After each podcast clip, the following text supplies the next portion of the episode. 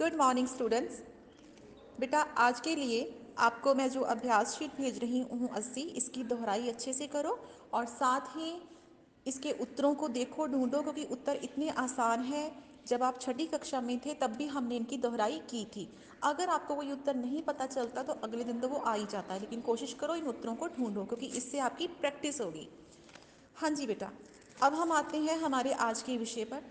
हमारा आज का विषय है क्रिया विशेषण दो शब्दों से बना है। क्रिया विशेषण होता क्या है? हमने क्रिया के बारे में भी पढ़ा है और विशेषण के बारे में भी पढ़ा है।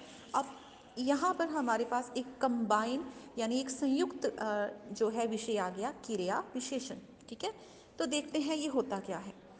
जो शब्द क्रिया की विशेषता बताए लिखने में तो हम लिखेंगे जो शब्द क्रिया की विशेषता बताए लेकिन क्रिया क्या होती है? एक बार हम इसे जान लें। इस संसार में जो भी कुछ हम करते हैं, करना या होना, उसे क्या कहा जाता है? क्रिया। जैसे आप काम करते हो, स्कूल जाते हो, उठते हो, बैठते हो, गाते हो, सोते हो, ये सारी की सारी क्रियाएँ हैं। ठीक है? जो इनकी विशेषता बताए यानी किसी काम होने के बारे में बताए, उस, उसे इंगित करे। उसे उसका विशेषण, यानी कि क्रिया विशेषण कहते हैं। जैसे पवन प्रतिदिन स्कूल जाता है। अब स्कूल जाना क्रिया और कैसे जाता है? प्रतिदिन जाता है। उसकी विशेषता बता रहा है, उसके बारे में बता रहा है। ऐसे, मोहन, इधर आओ। आना क्रिया है, कहाँ आओ? इधर आओ। अब ये जो डिफरेंस है, इधर, प्रतिदिन, इनके भेद कौन से हैं, ये हम आगे जाके देखेंगे। लेकिन सबसे पहले, जो भी शब्द क्रिया के बारे में, उसकी विशेषता बताए उसे क्रिया विशेषण कहते हैं। ठीक है? तो ये हमने समझ लिया क्रिया विशेषण क्या होता है। जब हम इसके भेदों के बारे में पढ़ेंगे तो बहुत इजी है बेटा, सिर्फ़ आपको नाम से लग रहा है this is quite easy for you ठीक है? देखते हैं, सबसे पहले हमारे पास है कालवाचक क्रिया विशेषण, काल यानी समय। समय के बारे में बताने वाली क्रिया विशेषण। जैसे कि ऊपर हमने पढ़ा ना कि पवन प्रतिदिन स्कूल जाता है, वह रोज कसरत करता है ठीक है? ऐसे वाले जो शब्द होते हैं, रोज, प्रतिदिन, परसों, कल, अभी, सुबह, शाम, जिससे हमें समय के बारे में पता चले। कोई क्रिया हो रही है और उसका समय बताया गया हो, ठीक है? तो उसे हम कहते हैं कालवाचक, यानी काल के बारे में बताने वाला क्रिया विशेषण। मैं रोज नहाता हूँ, मैं प्रतिदिन नहाता हूँ। प्रातः से वर्षा हो रही है। अब वर्षा होना क्रिया होना क्रिया। और कब से हो रही है? प्रातः से हो रही है। ठीक है? तो ये हमारा हो गया कालवाचक क्रिया विशेषण इसके बाद हमारा आता है स्थानवाचक। जैसे मैंने एक शब्द में कहा था ना कि रमेश, इधर आओ, आना, क्रिया। कहाँ आओ? इधर, स्थान। यानी कि यहाँ पर जो क्रिया विशेषण है, वो क्रिया के स्थान को इंगित कर रहा है, उसके स्थान के बारे में बता रहा है। इसके बारे में जो मैं एग्जाम्पल्स या मैं उदाहरण दे रही हूँ, इसके अलावा भी आप कोई भी उदाहरण सेट कर सकते हो। जैसे यहाँ पर आपकी जो प्रेजेंटेशन टीचर्स ने बनाई है, वहाँ पर देखो चित्रों के साथ, पहला चित्र है, सब आश्चर्य से उधर देखने लगे। किधर? उधर, यानी कि देखने की विशेषता, ठीक है, देखना क्रिया, और कौन सा शब्द उसकी विशेषता बता रहा है? उधर। यहाँ बैठो, नीचे देखो, अगली तस्वीर में देखो, उधर देखो, इधर देखो ये सारे के सारे जो शब्द है, स्थान के बारे में इंगित कर रहे हैं। तीसरी जो तस्वीर है, इसमें देखो, माँ, मैं खेलने बाहर जाऊँ। कहाँ जाऊँ खेलने? खेलना क्रिया। और बाहर जाऊँ क्या हो गया?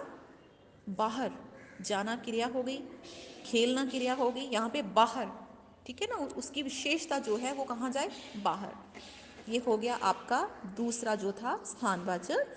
इसके बाद हम देखते हैं नीचे थर्ड पॉइंट पे देखो सारे बच्चे, परिमाणवाचक क्रिया विशेषण जो क्रिया के परिमाण संबंधी विशेषता को बताए, यानी उसके नाप तोल के बारे में बताए, जैसे ज़्यादा, कम, थोड़ा, अधिक, बहुत, इतना, उतना, लगभग।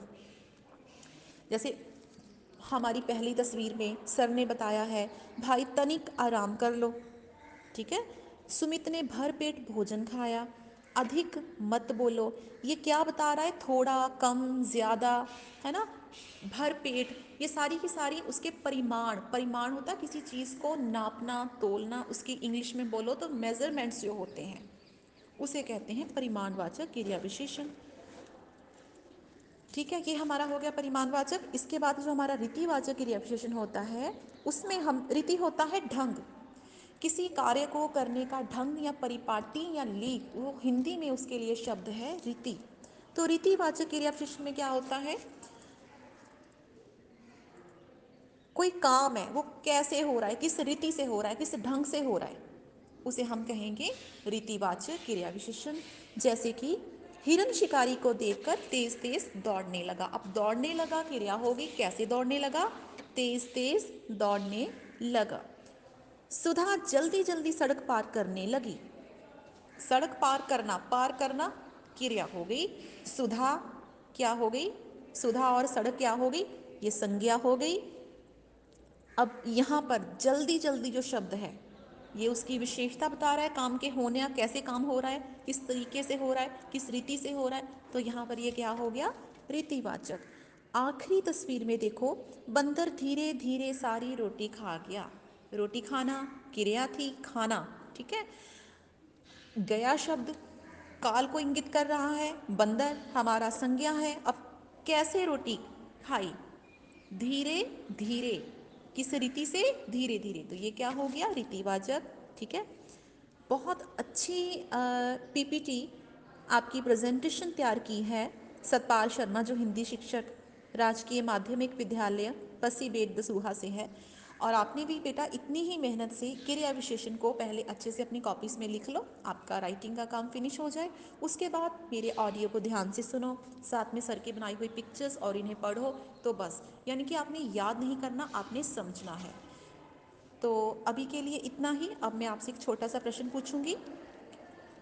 क्रिया विशेषण के कितने भेद हैं? सब बच्चों ने इस प्रश्न का उत्तर लिख के भेजना है। Have a nice day